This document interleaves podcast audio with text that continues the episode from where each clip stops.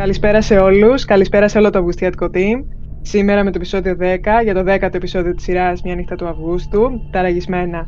Ακούτε τη Λίνα και τη Σοφία, μας βρίσκεται πάντα στη σελίδα στο Instagram για σκέψεις, σχόλια, συζητήσεις και αναλύσεις. Και πραγματικά ήταν ένα επεισόδιο που απόλασα πάρα πολύ, συγκινήθηκα πάρα πολύ. Και δεν ξέρω, το λέμε κάθε φορά ότι το επεισόδιο είναι το ένα καλύτερο από το άλλο, αλλά μετά από αυτό πραγματικά δεν ξέρω τι μας περιμένει. Για και από μένα, πραγματικά όπως το είπες, ένα χορταστικό επεισόδιο, απολαυστικό, συγκινητικό πάνω απ' όλα και ξέρεις από αυτή τη συγκίνηση που σου συνεπέρνει σε όλη τη διάρκεια του επεισοδίου, υπάρχει παντού και οι ήρωες της σειράς αυτής, μια νύχτα του Αυγούστου, πραγματικά προκαλούν αυτή τη συγκίνηση από μόνοι τους. Δεν είναι το νησί που έρχεται και με τις μνήμες, με τις αναμνήσεις προκαλεί αυτή τη συγκίνηση, αλλά είναι οι χαρακτήρες αυτοί εδώ που έχουν φτάσει σε αυτό το σημείο σεναριακά ώστε να μπορούν να ξεδιπλώνουν όλα όσα έχουν χτίσει τα προηγούμενα επεισόδια πάνω σε αυτούς.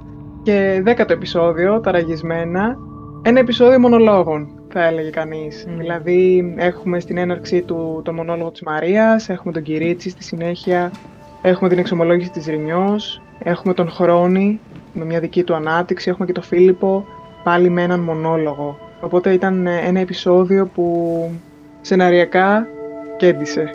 Ναι, ναι, νομίζω υποδειγματικό επεισόδιο και στη διανομή του καταπληκτικό. Δεν ε, ήξερες πώς ε, σε πηγαίνει από το ένα στο άλλο και η συγκίνηση πήγαινε και από το ένα στο άλλο.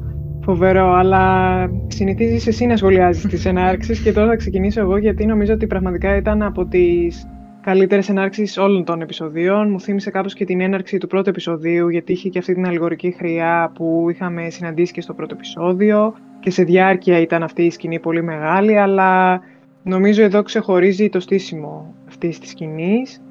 Νομίζω είναι μια νέα εκκίνηση για την ηρωίδα. Κάπως θέτει και το ρυθμό σε όλο το επεισόδιο αυτή η πρώτη σκηνή και είναι μια σκηνή αριστούργημα αυτή, είτε ναι. από σεναριακή άποψη, κοινοθετικά αριστούργημα, ε, το φως πώς μπαίνει μέσα, πώς φωτίζει, επικό, δηλαδή μια εικόνα που απλά τη βλέπεις και δεν πιστεύεις ότι μπορεί να υπήρξε μια τέτοια στιγμή στο χρόνο και να βλέπουμε αυτό από το πώς μπαίνει η Μαρία, που αυτό μας παραπέμπει κατευθείαν στο πρώτο επισκεπτήριο του Αντρέα και πώς μπήκε να συναντήσει τη Μαρία, το ότι το φως είναι πολύ θερμό και δημιουργεί μια άδεια, ζεστή, ε, λίγο απόκοσμη αίσθηση που δεν έχουμε συνηθίσει στα άλλα επισκεπτήρια, τα οποία είναι ψυχρά, με πολυκοσμία, ήχους. Εδώ υπάρχουν άλλοι ήχοι που φτιάχνουν το όνειρο της Μαρίας και έρχεται η ώρα για το δικό της μονόλογο. Είναι πραγματικά μοναδική αυτή η σκηνή, δηλαδή όλα τα στοιχεία που συνθέτουν είναι ένα και ένα. Αυτό το δίδυμο Στάγκογλου Σκαφιδά μας έχουν χαρίσει καταπληκτικές σκηνές, αλλά αυτή εδώ είναι μια σκηνή διαμάντη και δεν μπορεί να ξεκολλήσεις λεπτό. Δηλαδή θεωρώ ότι αυτή η έναρξη είναι με διαφορά η πιο συγκλονιστική έναρξη επεισοδίου που έχει υπάρξει μέχρι στιγμής, γιατί ακριβώς κάθε φράση, κάθε στιγμή της σκηνής σε έχει κλειδωμένο πάνω στους χαρακτήρες, πάνω στις αντιδράσεις, πάνω στην ιστορία, αυτή που αφηγείται το όνειρο. Είναι εξαιρετικό δηλαδή το πώς υπάρχει αυτή η σύνδεση ότι η Μαρία είναι πίσω από τα σίδερα, τα σίδερα της ασθένειας, φυλακισμένη από την ασθένεια, μια νέα ασθένεια. Το πώς ε, κοιτάζει προς το φως, το φως που και ο Ανδρέας μπορούμε να υποθέσουμε ότι κοιτάζει στα δικά του επισκεπτήρια. Το πώς στο τέλος της σκηνής συνδέονται και τα χέρια τους. Δηλαδή Συνήθως έχουμε τη Μαρία να είναι πιο μαγκωμένη, να έχει μια ισοστρέφεια στις φυλακές. Εδώ βλέπουμε μια άλλου είδους προσέγγιση στο κομμάτι αυτό. Το πώς έρχονται τα πρόσωπα που αφορούν τη ζωή της Μαρίας σε αυτή τη σκηνή εδώ, μέσα από τα λόγια της, μέσα από το όνειρό της. Δηλαδή έχουμε την Ελένη, έχουμε τον Νίκο, έχουμε το παιδί, τον Ανδρέα. Είναι καταπληκτικό και αυτή η φράση που εμένα με μεταφέρει πάρα πολύ το όνειρο αυτό είναι αυτή που λέει είναι μερικές φορές και μου θυμίζει αυτή την σκηνή που λέει είναι μερικές φορές που γυρνάω πίσω. Βλέπω στο όνειρό μου ότι είμαστε ακόμα εκεί, στη Σπιναλόγκα και εκεί είναι που έρχεται και η Ελένη για μένα. Δηλαδή το πώς πίζεται όλο αυτό σεναριακά με την Ελένη, τη μυρωδιά, το άρωμα, το φόρεμα, τον πατέρα της φέρει όλο το συγκινησιακό φορτίο. Στα προηγούμενα επεισόδια όλοι οι ήρωες είχαν από ένα όνειρο Οπότε νομίζω το ότι έρχεται και για τη Μαρία αυτή τη στιγμή κάτι σίγουρα δείχνει. Ότι έφτασε στο δικό της σημείο και στο όνειρό της είναι που συναντάει το δικό της πρόσωπο, τη δική της απώλεια που της έχει στοιχήσει. Δηλαδή πώς έχουμε δει στον Μανώλη την Άννα, στον Αντώνη την Άννα, τον Αντρέα τον Μανώλη και ούτω καθεξής. Εδώ πέρα στην Μαρία βλέπουμε πως το πρόσωπο που της λείπει πιο πολύ απ' όλα είναι η μάνα της. Και σε αυτήν θέλει να πλησιάσει, εκεί την κατευθύνει το φως, η σκέψη, την καλεί με έναν τρόπο να πλησιάσει αυτό το ζεστό φως που όμως με έναν οξύμενο τρόπο τη δροσίζει κιόλας, την καταπραίνει, αλλά ταυτόχρονα επιστρέφει και σε αυτά τα πέντε βασικά πρόσωπα που λες, από τα οποία σίγουρα ο Κυρίτσης είναι αυτός τώρα που της κρατάει το χέρι και μου άρεσε πάρα πολύ η σύνδεση που γίνεται εκεί, ότι όπως τότε στο νησί είχε τη μυρωδιά της μάνας της να την κρατάει εν ζωή πρακτικά και να έρχεται ο γιατρός ένα υπαρκτό χέρι και να την βγάζει από αυτή την ασθένεια και από αυτή την κόλαση που περνούσε τότε. Έτσι και εδώ η μυρωδιά της Ελένης έχει επιστρέψει, ε, επιμένει εκεί, αλλά πάντα την αφήνει σε καλά χέρια η Ελένη όταν φεύγεις, σε αυτά του γιατρού. Και μου άρεσε πάρα πολύ αυτό το στοιχείο, ότι οι αισθήσεις κυριαρχούν, ότι η μνήμη έρχεται μέσω της αίσθησης, ότι πρώτα νιώθεις και μετά αντιδράς, ε, όπως κάνει και με τον Κυρίτσι μετά. Και ήταν ένα επισκεπτήριο αυτό με ανεστραμμένες θέσεις, το οποίο παρά το ανίκιο να βλέπουμε τον Αντρέα έξω από τα σίδερα, κάτι που δημιουργεί κάτι πολύ αλόκοτο σε αυτή τη σκηνή. Μου άρεσε πάρα πολύ αυτό ότι πάλι μέσα από ένα οξύμορο είναι ο Αντρέας εκείνος που θα αντισταπεί, γιατί αλλιώς άλλη εξήγηση δεν μπορώ να βρω γιατί είναι ο Αντρέας εκείνος που μιλάει. Ε, μου κάνει πάρα πολύ εντύπωση δηλαδή. Ε, οπότε η ερμηνεία μου πάνω σε αυτό είναι ότι συνδέεται πάλι με τη μοναξιά. Δηλαδή, πώς η μόνη φράση που λέει ο Αντρέας είναι ότι ήρθε η σειρά μου να σου το αποδώσω τη χάρη και δεν θα σε άφηνα μόνη πάλι για μένα το φέρνει στην μοναξιά, στο ότι η Μαρία έρχεται πάλι μόνη της να αντιμετωπίσει αυτό το τέρας της ασθένειας που την καταβάλει και που όμως έχει εκείνα τα χέρια τα υπαρκτά και τα φαντασιακά, δηλαδή και της Ελένης είναι ένα φαντασιακό χέρι που την καλεί το θάνατο ε, και ήταν μια σκηνή που ναι, δεν, ε, στο έχει περάσει ότι να στο περάσει, δεν, δεν μπορεί να πεις κάτι. Μου λείπει η μάνα μου. Μια στην ηλικία που ήταν και εκείνη όταν...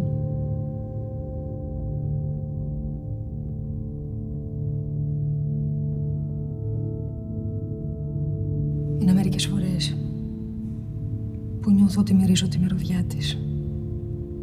Είναι τόσο ωραία, τόσο συγκινητική, γιατί αρχικά διαπλέκει αυτές τις έννοιες φως, θάνατος, ζεστασιά, δροσιά, παπόλια και αυτό που με κρατάει τώρα. Ναι. Και αυτές οι φράσεις που λέει η Μαρία ότι μου λείπει η μάνα μου και αυτό το μάνα μου στο τέλος είναι πραγματικά δεν υπάρχουν. Δεν υπάρχουν. Δηλαδή το πώς μετά όλη αυτή η ιστορία έρχεται και κουμπώνει με το παιδί, της Σοφία που είναι πάνω στο φόρεμα. Δηλαδή δημιουργούν κάτι το πολύ συναισθηματικό, πολύ συγκινητικό. Και είναι σίγουρα μια σκηνή αξιομνημόνευτη. Ναι, νομίζω ότι είναι από τις καλύτερες ενάρξεις γιατί και ενάρξεις και σκηνές δηλαδή, θα το έβαζα και στις top σκηνές. Ναι, ναι. Ε, νομίζω όμως αυτό ότι αυτή η σκηνή και σεναριακά δηλαδή κατευθύνει πάρα πολύ ωραία τις ενέργειες των ηρώων γιατί μετά έχουμε τον Κυρίτσι στο νοσοκομείο που σαν παράλληλα με αυτήν τη σκηνή που διαδραματίζεται αυτή, της κρατάει το χέρι όντως. Μετά έχουμε και την μπλε σκηνή στην οποία Έχουμε τον μονόλογο του Κυρίτσι. Μαγικό. Μαγικό, μαγικό, καταπληκτικό. Που εμένα με έφερε και λίγο στη σκηνή με τον Παπαδημητρίου και την Ευγενία και σε αυτόν τον φόβο που μοιράζει το Κυρίτσι με τη Μαρία και που σίγουρα η Μαρία έχει και για τον εαυτό της πάρα πολύ. Ξημεροβραδιάζεται από πάνω της. Και σε αυτόν τον μονόλογο κάθε ατάκα είναι αξιομνημόνευτη. Για μένα, πέρα από το κομμάτι της ευτυχίας που λέει ο Κυρίτσης και ήταν πραγματικά μια φοβερή ατάκα, το ότι φτάνει σε ένα δεύτερο σημείο Κυρίτσης να λέει ότι δεν ήμουν εδώ όταν εσύ είχες σηματίωση, είδα την κόρη μας με κλαμμένα μάτια και όλα αυτά.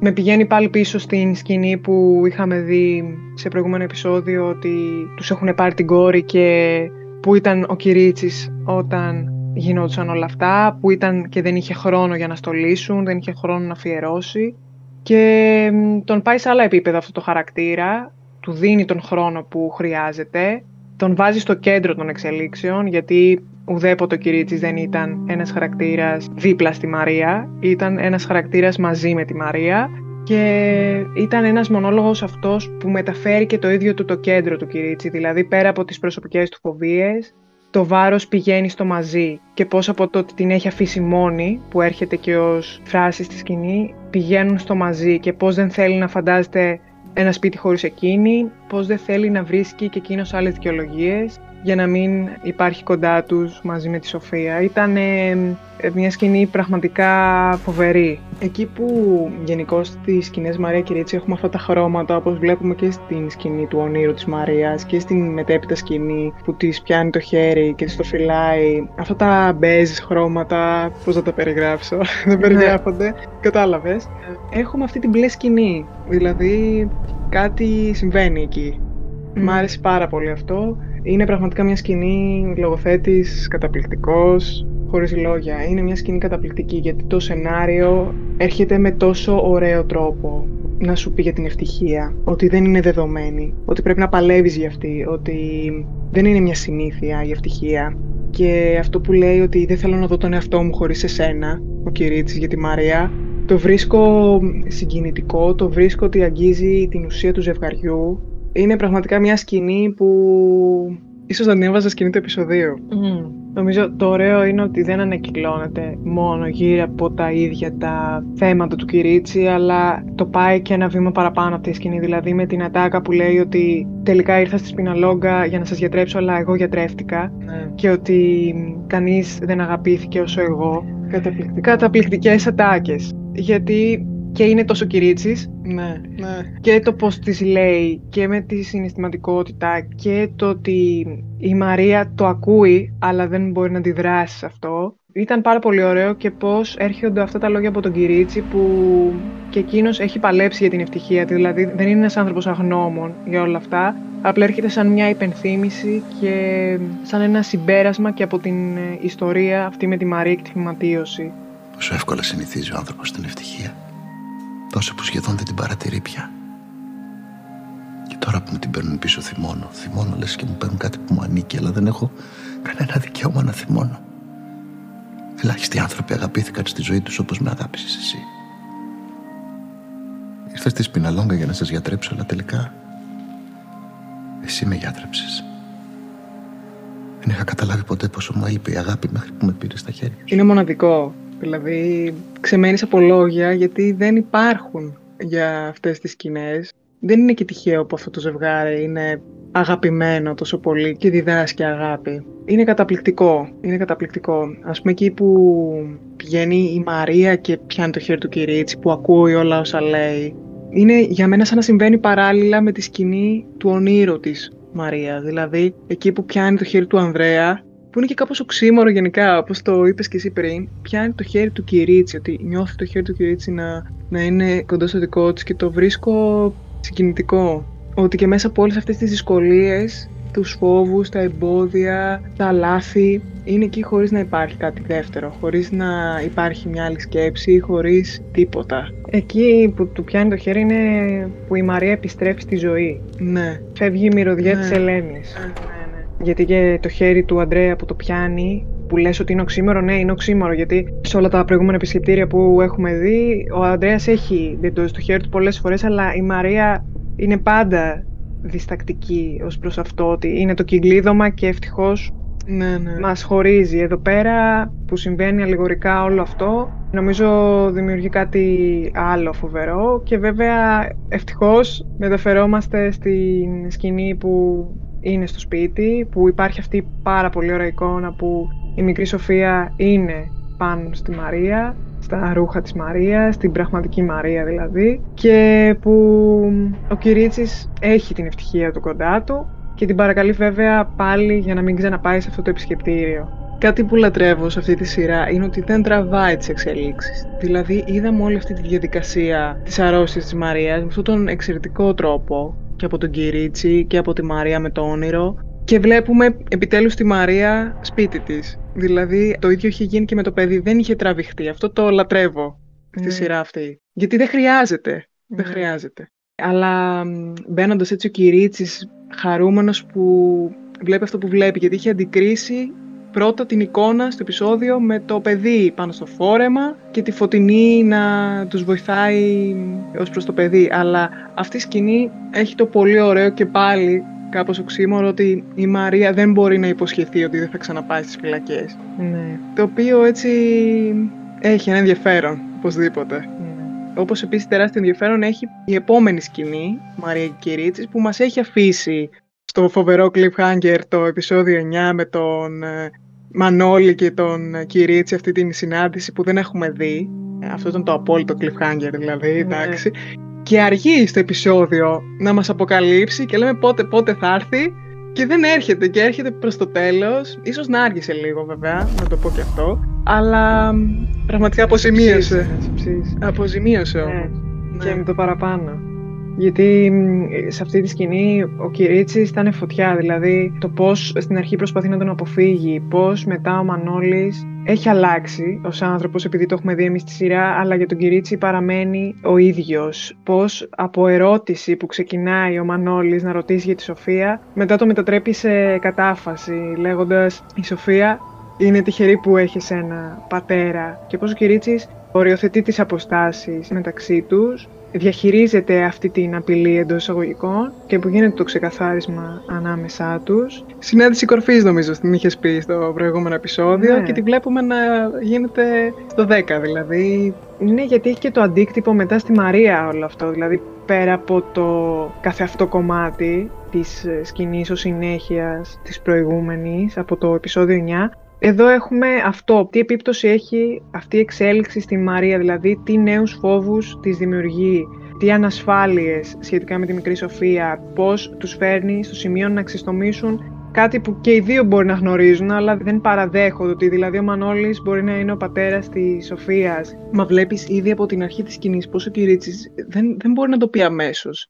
Ψάχνει τη στιγμή να το πει και μέσα στο επεισόδιο. Και κρύβει την αλήθεια. Δηλαδή, και η Μαρία τον ρωτάει, μπορεί να ήρθε επί τούτου να σε βρει; Σίγουρα δεν είπατε κάτι παραπάνω και ο Κυρίτσι αυτά τα στρογγυλεύει. Ναι. Και αυτό, αλλά και πώς έχουμε δει και μέσα στο επεισόδιο, ότι έρχονται στον Κυρίτσι flashback από τη συνάντηση και ψάχνει τη στιγμή να το πει. Πότε θα το πει και πώς θα το πει και τι ναι. θα κρύψει και τι θα αποκαλύψει. Είναι αυτό όλο. Αλλά και πώς η Μαρία από εκεί που είναι χαρούμενη στο άκουσμα όλων αυτών σκοτεινιάζει. Είναι καταπληκτικό γιατί όντως πρώτη φορά έρχεται στο προσκήνιο αυτό το θέμα με το Μανώλη τόσο απτά. Και κατ' επέκταση το βασικό ερώτημα ότι άμα έχει μήπως θα έρθει να διεκδικήσει. Γιατί αυτό την αφορά ως ναι, εκτοπλίστων. Ναι. Οπότε και σε αυτές τις εξελίξεις φανταστικό, εντάξει, το χέρι στο τέλος, το ναι. παρατηρήσαμε κι αυτό. τέλειο, τέλειο. Αλλά να πω την αλήθεια, σε αυτό το επεισόδιο οι εξελίξεις Ρινιός και Μανώλη ήταν το κάτι άλλο για μένα. Δεν ξέρω, στα προηγούμενα επεισόδια υπήρχε αυτή η κλιμάκωση, καταλαβαίναμε ότι κάπου πηγαίνει όλο αυτό, αλλά σε αυτό το επεισόδιο, ίσως επειδή ήταν τόσο εσωτερικό, ίσως επειδή ψάχνανε πάλι οι ήρωες την κατάλληλη στιγμή, ε, ίσως επειδή αυτό το αργό και βασανιστικό, ναι, δημιουργούσε και μια πικρία στο τέλος. Δεν ξέρω τι ήταν από όλα αυτά, πάντως από εκεί που υπάρχει ένα χαμόγελο από την προηγούμενη φορά ότι εδώ θα μείνεις, ότι εδώ έχεις ανθρώπους που σε νοιάζονται και όλα αυτά. Μπαίνουμε πάλι κάπως έτσι στο επεισόδιο με μια ελπίδα ότι η στολή σου, καλοπή σου, έρχεται η στιγμή να πει στα αισθήματά σου που τις λέει και η Γιώτα, που λέει Γιώτα στη Ρινιό και που όλο αυτό μας μεταφέρει στην σκηνή με το φιλί. Αυτή η πρώτη σκηνή Ρινιός, Αγάθης και Γιώτας είναι πολύ ωραία, είναι έτσι χιουμοριστική, έχει και πιο ευχάριστες νότες που έρχονται στη συνέχεια να ανατραπούν. Μας δείχνει τον Μανώλη με τη Χριστίνα, πώς είχε αυτή η σχέση προχωρήσει και πώς έχει αναζωογονήσει το Μανώλη, πώς έχει χαρίσει ένα χαμόγελο στην Χριστίνα αλλά και κατ' επέκταση στην Ρινιό. Και αυτό το χαμόγελο της Ρινιός κάπως μετά σβήνει. Από τα πλάνα που μου άρεσαν πάρα πολύ στο επεισόδιο ήταν πώς εκεί που παίζει ο Μανώλης με τη Χριστίνα κάπως γίνεται η αποκάλυψη αυτής της σχέσης μέσα από την κάμερα και που από τη θέση της Ειρηνιό παρακολουθεί από πάνω αυτή την εικόνα που τη ζεσταίνει και εκείνης η καρδιά. Μα είναι σαν να παρακολουθεί και αυτό με τη ζωγραφιά.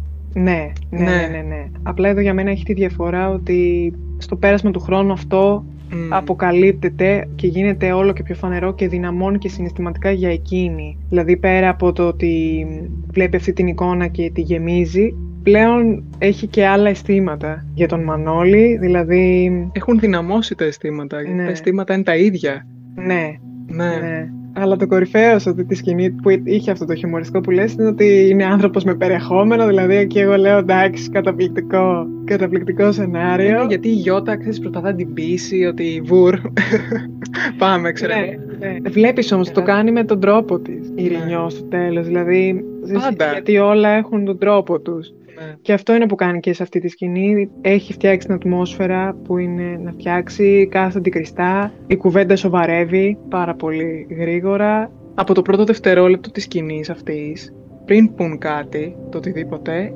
έχεις μπει στη σκηνή. Είναι μοναδικό, δηλαδή η ατμόσφαιρα που υπάρχει ήδη πριν είναι ήδη εξαιρετική. Και τώρα μένει απλά να δεις τι θα πούν.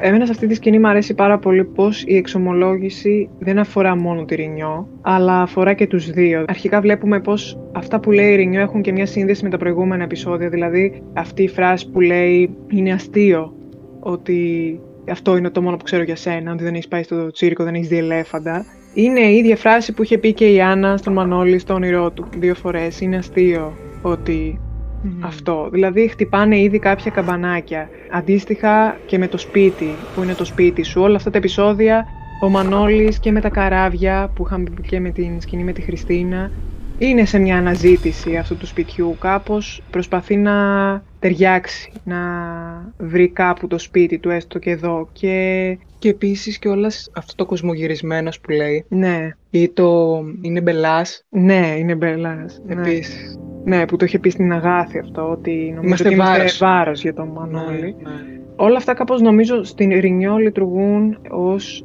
οι ενδείξεις ότι τώρα θα προχωρήσει αυτό, δηλαδή εφόσον απαντάει, εφόσον σκεφτόμαστε μαζί, δηλαδή εκεί που λέει για το σπίτι, είναι σαν να τον φτιάχνουν μαζί όταν κλείνεις τα μάτια σου γιατί και οι δύο κάπως τώρα τα κλείνουν τα μάτια. Το σπίτι είναι ο έρωτας αρχικά. Ναι, δηλαδή, ναι, μα πόσο, πόσο ωραία μεταφορικά αυτή η σκηνή σε πηγαίνει φράση-φράση. Ναι, και νομίζω ότι γι' αυτό κάπως του πιάνει και το χέρι, του λέει όλα αυτά για την καλοσύνη. Αυτό με την καλοσύνη ήταν πραγματικά εξαιρετικό, γιατί είναι μια φράση που πραγματικά και σε βάζει στο Μανώλη πάρα πολύ, μέσα στο Μανώλη και σε πετάει απ' έξω από το Μανώλη. Mm. Δηλαδή, από την πλευρά της Ρινιός, πράγματι, αυτή η καλοσύνη που έχει δείξει ο Μανώλης υπάρχει. Είναι εκεί, την βλέπει κάθε φορά και σε σχέση με το παιδί και σε σχέση με αυτήν. Αλλά να το ακούς αυτό για τον Μανώλη είναι κάπως περίεργο. Κατά ναι, μια και για τον ήρωα, δηλαδή γι' αυτό νομίζω κάπως και εκείνος ναι. μαγκώνεται, ας το πω, ναι, όχι ακριβώς. Αλλά τι να πω, η Ντένια ψηλιά εκεί, το κάτι άλλο, όπως και στην επόμενη σκηνή. Ρεσιτάλ, ρεσιτάλ, πολύ εσωτερικό. Μου αρέσει που δημιουργεί την ατμόσφαιρα χωρίς καμία μηχανία. Μου αρέσει που εκτός από τη φωνή παίζει με το πρόσωπο. Γιατί εντάξει, ηθοποιεί, αν με ρωτάς, είναι η φωνή και μετά όλα τα άλλα, αλλά εδώ πέρα γίνεται κάτι πάρα πολύ αληθινό με την έννοια ότι το δημιουργεί όλο αυτό από το μηδέν, φτάνει στο σημείο να τον κοιτάει στα μάτια, να τον πλησιάζει και στο τέλος σιγά σιγά να έρχεται η απομάκρυνση και μια συνειδητοποίηση η οποία όμως ξεραγίζει νομίζω. Είναι δηλαδή εκεί πέρα, ναι, ναι, δηλαδή εκεί το βλέμμα είναι τόσο κολλημένο στο τι, γιατί τι πήγε λάθος τι δεν κατάλαβα σωστά. Ναι, γιατί τα σημάδια ήταν όλα εκεί, τα ερμήνευσε, τα κατάλαβε. Αυτά ήταν που αναγνώρισε και τις δημιούργησαν όλα αυτά τα συναισθήματα. Οπότε, τι δεν κατάλαβα σωστά, αλλά δεν είναι αυτό το ερώτημα. ήταν μοναδική και η ψηλιά και ο καραμίχος, δηλαδή από τα βλέμματα, από τις ατάκες, στην αρχή της σκηνής, εκεί που ο Μανώλης κάνει αυτό το σύνηθες με το χέρι του, τακ τακ, και η Ρινιό του πιάνει το χέρι, από το ότι η Ρινιό κάνει την κίνηση, γιατί δεν θα μπορούσε αλλιώς. από το φιλί που μοναδική χημεία, δηλαδή τόσο απλό, χωρίς περιστροφές, χωρίς αμηχανία. Να σου πω κάτι. Ναι. Νομίζω ότι αυτό το φιλί μου αρέσει πάρα πολύ γιατί αφορά και τους δύο. Δηλαδή βλέπουμε πως στην αρχή η Ρινιό ξεκινάει ήρεμα να κάνει αυτή την κίνηση, να εκδηλώσει τα συναισθήματά της. Μετά πηγαίνουμε στο πλάνο που αφορά την αντίδραση του Μανώλη.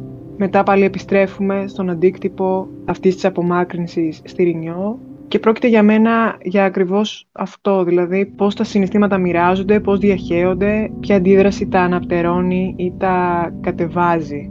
Δεν ξέρω στα αλήθεια για αυτό που λες, γιατί αυτό που εμένα μου βγάζει πάρα πολύ είναι ότι το θέλουν και οι δύο, αλλά δεν γίνεται. Δεν είναι η στιγμή. Μπορεί να μην είναι η στιγμή. Η Ρινιό δημιουργεί τη στιγμή, αλλά δεν είναι αρκετό. Mm. Ας πούμε αυτή η φράση που λέει η Ρινιό «Είσαι για μένα», τη βρήκα καταπληκτική αμέσως μετά το φιλί. Γιατί υπάρχει αυτή η απόρριψη, αλλά το συνέστημα πρέπει να βγει ούτως ή άλλως. Δεν μπορεί να κρατιέται μέσα. Αυτό είναι αυτό το φίλο για μένα. Ότι δεν γίνεται αλλιώς. Και νομίζω έτσι όπως φεύγει ο Μανώλης, είναι μια πολύ ωραία κατάληξη στη σκηνή. Ωραία κατάλαβες. Ε, που για μένα σημαίνει ότι θέλω να είστε στη ζωή μου, αλλά όχι με αυτόν τον τρόπο προς το παρόν. Και αυτό το νεύμα της ε, Ρινιός, δεν ξέρω, ήταν όλα τα λεφτά. Νομίζω μετά αυτό το νεύμα και αυτό το πρόσωπο είναι που συναντάμε και σε όλες τις υπόλοιπες σκηνές, δηλαδή και στη σκηνή με το χορό, που εκεί σε αυτή τη σκηνή υπάρχει αυτή η μηχανία που δεν ναι. υπήρχε στην προηγούμενη, αλλά και στην άλλη τη σκηνή που είναι τελικά με το να πάνε στο τσίρκο, που αυτή και αν ήταν σκηνή για μένα. Ναι, αλλά για να πάμε με τη σειρά πώς ήταν οι σκηνές. Αυτή με το χορό, νομίζω πέρα από το προφανές αυτής της αμηχανίας, η ουσία της σκηνής κρύβεται στο χορό με την αγάθη και σε αυτά τα λόγια που έρχονται στο τρίτο πρόσωπο να αποκαλύψουν όλη την αλήθεια και να δώσουν και μια όθηση στο Μανώλη. Όθηση που βλέπουμε και στην τελευταία σκηνή που φεύγει και η Ρινιό και που είναι ένας άλλου είδους χορός αυτός με την αγάθη. Άλλη μια πολύ ωραία σκηνή γιατί θέλει δύο ο χορός. Πρέπει να το θέλουν και οι δύο, πρέπει να φεθούν και οι δύο και πρέπει να τολμήσουν και οι δύο. Και αυτό που λείπει στο Μανώλη και εντοπίζει η Αγάθη είναι ότι δεν τολμάει να αφαιθεί, να κλείσει τα μάτια του και δεν τολμάει να ερωτευτεί. Η καταστροφή που λέει ο Μανώλης άλλη μια φορά έρχεται ξανά σε αυτή τη σκηνή. Πάλι μια παραπομπή στην Άννα, τα όνειρα στο 8ο επεισόδιο. Και τι να πω, το τέλος της σκηνής που η Αγάθη του λέει πόσο λάθος κάνεις. Καβογιάννη Ρεστάλ. Καβογιάννη αξία. Αξία. Ναι. Ήταν μοναδικό γιατί το σενάριο πάλι βρίσκει τα σωστά λόγια. Και δεν είναι ότι στο δίνει έτοιμο. Είναι μια μεταφορά όλο αυτό για τους ήρωες, ο χορός. Στο τέλος ας πούμε που χορεύει μόνη της, πώς σου φάνηκε; Εμένα αυτό που μου αφήνει να καταλάβω είναι ότι βρίσκεις το ρυθμό είτε μόνος σου είτε μαζί με κάποιον και στην πορεία είτε έρχεται κάποιος είτε φεύγει αλλά εσύ συνεχίζεις να χορεύεις, συνεχίζεις να αφήνεις τη ζωή να κάνει τα μαγικά της με τη μουσική από πίσω και μαζί σου θα πάρεις και άλλους σε αυτό το ταξίδι του χορού γιατί και η Αγάθη αυτό που κάνει είναι εκτός από το γεγονός ότι και η ίδια έχει βρει την ευτυχία να γίνεται και η ευτυχία για τους άλλους. Οπότε αυτό για μένα ήταν αυτή η σκηνή. Μια, ήταν ένα πλάνο που εκεί που ήταν πολύ άδειο γενικά, γιατί πριν ήταν γεμάτο με όλους αυτούς που φιλοξενεί τώρα και έχουν γίνει η οικογένειά της, φίλη της και όλα αυτά. Το να το βλέπεις να είναι άδειο και να χορεύει είναι κιόλας ότι ένα όνειρό της έχει γίνει και πραγματικότητα. Ότι η μουσική που τραγούδαγε έχει βρει άλλο τρόπο να μπαίνει στη ζωή της και ότι μέσα σε αυτό το κουτί που έχει φτιάξει μπορεί να βρει τρόπο να είναι ευτυχισμένη. Πάμε στη σκηνή Ρενιό Μανώλης. Νομίζω όλα έρχονται σε αυτή τη σκηνή. Πάλι πρόκειται για ρεσιτάλ από την τέχνη του ψηλιά, καραμίχος τέλειος. Πάλι βλέπουμε τα μάτια της Ρινιός να είναι σαν να έχουν κλάψει πριν λίγο. Και για μένα στο κέντρο της σκηνής βρίσκεται το δίλημα της Ρινιός, δηλαδή πώς από τη μία χαίρεται με αυτή την εικόνα που βλέπει, χαίρεται για το τι έχει γίνει ο Μανώλης για τη Χριστίνα, χαίρεται που βλέπει την κόρη της ευτυχισμένη, αλλά ταυτόχρονα δεν μπορεί να μην υπολογίσει και τα δικά της συναισθήματα. Αυτό το «σ' αγαπώ» που λέει χτυπάει αμέσως το Μανώλη και τα αποσιοποιητικά έρχονται να συμπληρώσουν ότι για όσα έχεις κάνει για τη Χριστίνα. Άρα είναι αμέσως σαν να το παίρνει πίσω, αλλά να το έχει πει κιόλας. Και αυτό δεν μπορώ του Μανώλη είναι που μέσα από τη σιωπή του δυναμώνει ακόμα παραπάνω σε αυτή τη σκηνή και βάζει την Ειρηνιό σε μια ακόμη πιο δύσκολη θέση. Επιτείνει αυτό το δίλημα που έχει. Της δίνει και την απάντηση. Της δίνει την απάντηση γιατί πλέον οι επιλογές της φαίνεται να στερεύουν στη φυγή. Το ωραίο πάλι σε αυτή τη σκηνή είναι που ο Μανώλης την ε, παρακαλεί να μην του πάρει τη Χριστίνα γιατί έχει γίνει και για εκείνον ένα βάλσαμο. Ναι. Και βέβαια πως μετά στο τέλος η σκηνή γίνεται ακόμα πιο πικρή με το που η Χριστίνα τους καλεί να πάνε στο τσίρκο και λέει ο Μανώλης αυτό το έρχεται με σπασμένη τη φωνή που την παρακαλεί για μια τελευταία φορά να πάει στο τσίρκο και που η Ειρηνιό δέχεται ως μια τελευταία χάρη έτσι ώστε και για εκείνον η αντίστροφη μέτρηση της φυγής της να διαρκέσει όσο λιγότερο. Ήταν ε, αριστουργηματική σκηνή. Και νομίζω είναι και αυτή η σκηνή που αφήνει και τους δύο ακόμα πιο ραγισμένους από ό,τι πριν. Ισχύει αυτό. Η Ρινιό, όπως λες, βρίσκεται σε αυτό το δίλημα της φυγής και νομίζω κατά βάθος και ο Μανώλης καταλαβαίνει αυτό το δίλημα. Δηλαδή και ο Μανώλης στη θέση της αυτό θα έκανε νομίζω. Αυτό θα έφεγε. έκανε. Ναι. Ναι, γι' αυτό ναι. και στην τελευταία σκηνή του αποχωρισμού αυτό βλέπουμε, γι' αυτό δεν αντιδράει σε αυτό που συμβαίνει. Ναι, αλλά κιόλας το γεγονός ότι σε αυτή τη σκηνή έρχεται τόσο έντονα αυτό το δίλημα σαν μια ζυγαριά μέσα στη Ρινιό που θα πρέπει να βάλει από τη μία το προσωπικό της συνέστημα και από την άλλη την ευτυχία της ε, Χριστίνας παράλληλα και τις ενοχές που τη βαραίνουν αποφασίζοντας ότι πρέπει να φύγουν για να κάνουν αυτή την καινούργια αρχή που προσπάθησε αλλά δεν πέτυχε είναι αποκαλυπτική για τη Ρινιό. Δίνει μια διάσταση στο χαρακτήρα. Δίνει και τη διάσταση της μάνας, δίνει και τη διάσταση της γυναίκας. Ναι, τέλεια σκηνή. Ναι, το βρήκα τέλεια. και εγώ τρομερό. Τέλεια. Το ξέρω. Είναι εγωιστικό να σου ζητάω οτιδήποτε άλλο.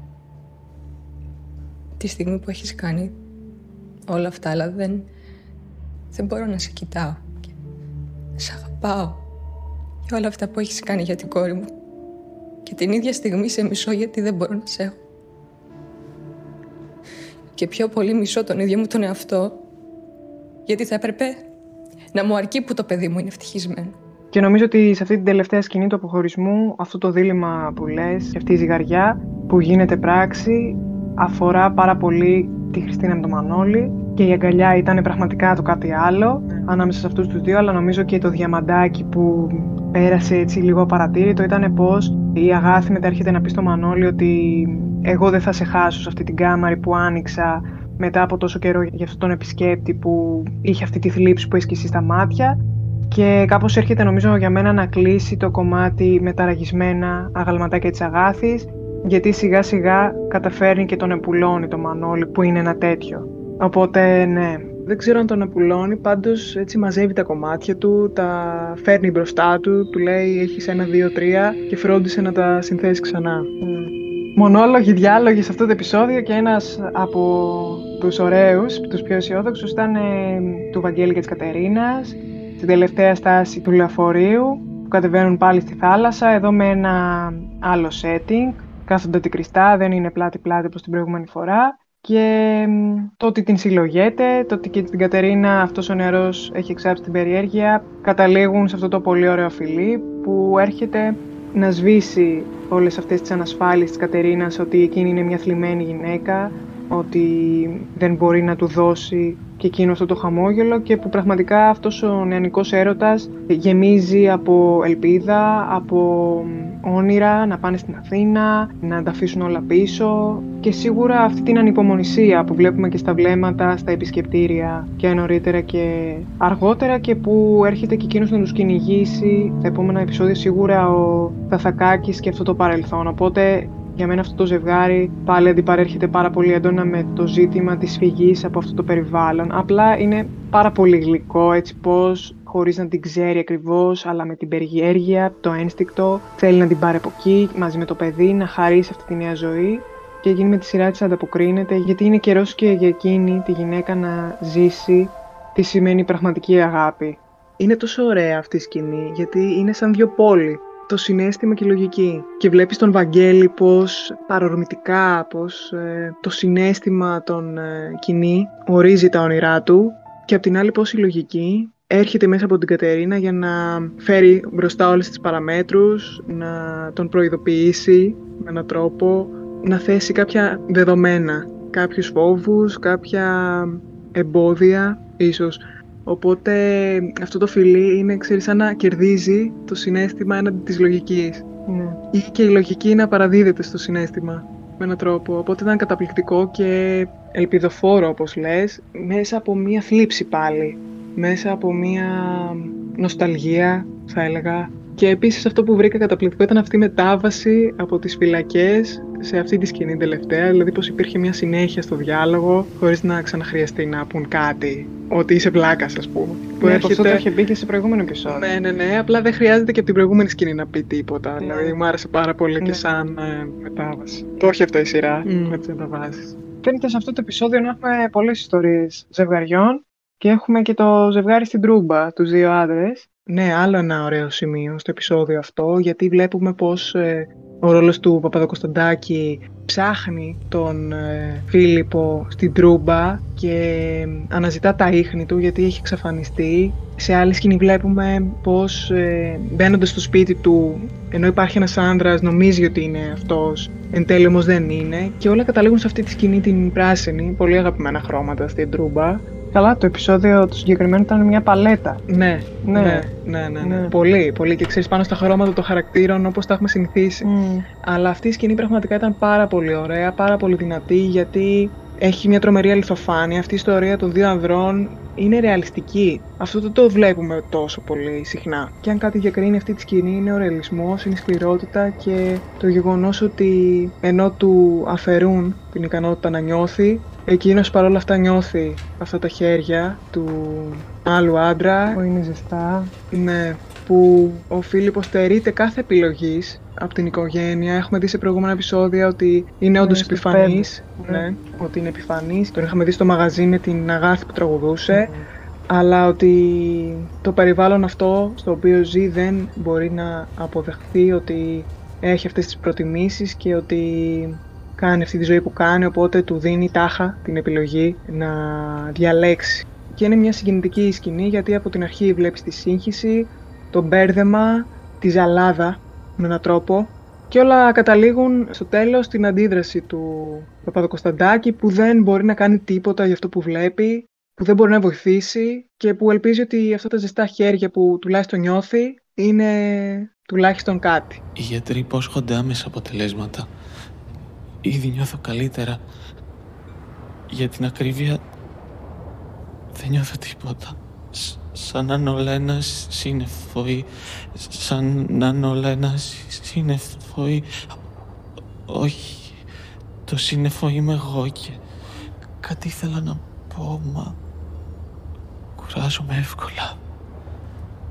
Με συγχωρείς οι εξελίξει στι φυλακές όμως φαίνεται να παίρνουν μια άλλη τροπή. Αυτός ο νέος κρατούμενος, ο Σαμάνος που έχει μπει με την ηρεμία του, προβληματίζει το χρόνο και νομίζω γίνεται σιγά σιγά αυτός ο χαρακτήρας που θα βάλει και τον Ανδρέα στο δικό του δίλημα. Γενικά, από όσα έχουμε πει για αυτό το επεισόδιο, πρόκειται για ένα διληματικό επεισόδιο τελικά. Γιατί όλα αυτά που λέει και ο Χρόνης τον αποκαλύπτουν με έναν τρόπο, δείχνουν που στέκεται μπροστά στην πίστη του και στο Θεό, πώς τα λόγια τα χειρίζεται, πώς εκμεταλλεύεται την υπακοή που έχουν οι άλλοι για εκείνον για να κυριαρχεί στις φυλακές, πώς στην ουσία βλέπει αυτόν τον νέο Σαμάνο σαν έναν εχθρό έτοιμο για να εξολοθρεύσει και πώς χρησιμοποιεί τα προσωπικά του βιώματα, όλα αυτά που λέει για την εμπειρία του με το Θεό και πώς τον ένιωσε να τον σώζει, πώς πήγε να πεθάνει και εκείνος κάτω από τη γη για να επιρρώσει ακόμη παραπάνω αυτή τη σχέση που έχει με το Θεό και άρα να κρατήσει και τον Ανδρέα με το μέρος του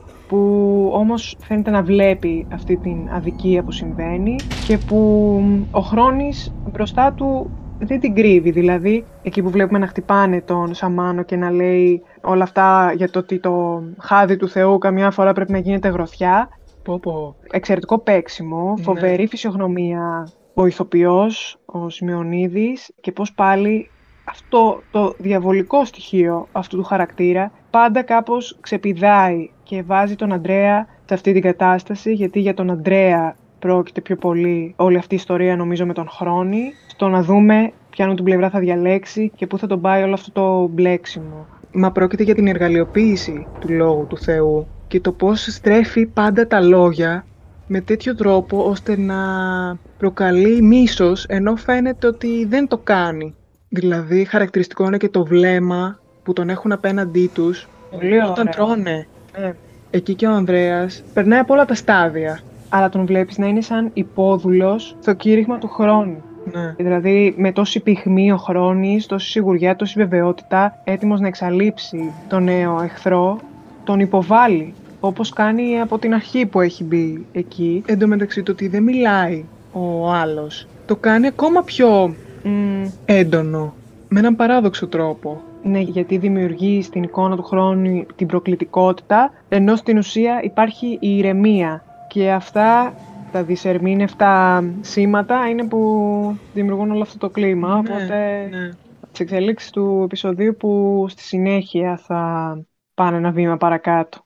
Ναι, ισχύει αυτό. Έχουν αποκτήσει ενδιαφέρον. Βέβαια, αν με ρωτάς, ε, έχουν λίγο αργήσει οι φυλακές να αναδείξουν τη δυναμική τους. Δηλαδή, μετά το 7 και το 8 βλέπουμε έτσι μια πιο έντονη ύπαρξη των φυλακών μέσα στα επεισόδια, αλλά και πάλι νομίζω ότι σε σχέση με άλλες εξελίξεις είναι πιο δεύτερες. Νομίζω γιατί στις φυλακές μας αφορά κυρίως η κατάληξη και όχι τόσο η πορεία, ενώ στις άλλες Μμ. ιστορίες μας αφορά πάρα πολύ η πορεία. Δηλαδή, και το κομμάτι των φυλακών τον βλέπουμε μέσω αλληγοριών σε άλλες φυλακές των ηρώων. Δηλαδή, αυτό το κλουβί του Μανώλη που βλέπουμε και στο τελευταίο πλάνο είναι αυτή η φυλακή του. Είναι το παρελθόν που έρχεται ως φυλακή καμιά φορά. Είναι η ασθένεια που είπαμε και στην αρχή του επεισοδίου της Μαρίας, που είναι ιδιότυπες φυλακές. Οπότε οι πραγματικές φυλακές έχουν νομίζω άλλη λειτουργία στα επεισόδια και νομίζω σε αυτό το επεισόδιο οι ήρωες κάπως ανασυνθέτουν τα ραγισμένα τους, τα ραγισμένα τους κομμάτια, τις ραγισμένες τους καρδιές, τα παράπονά τους από τον εαυτό τους, από τους άλλους και μ, ανασυντίθενται σιγά σιγά από εδώ και πέρα. Ευχαριστούμε πάρα πολύ που ακούσατε το podcast. Επανέλθετε οπωσδήποτε με σχόλια στη σελίδα για το επεισόδιο αυτό αλλά και για άλλα επεισόδια. Ακολουθήστε το podcast, βαθμολογήστε την εκπομπή, πατήστε το καμπανάκι για να σας έρχονται ειδοποιήσεις για όσα νέα podcast ανεβάζουμε. Ανυπομονούμε πάρα πολύ για τα επόμενα επεισόδια. Μέχρι την επόμενη φορά να είστε όλοι καλά.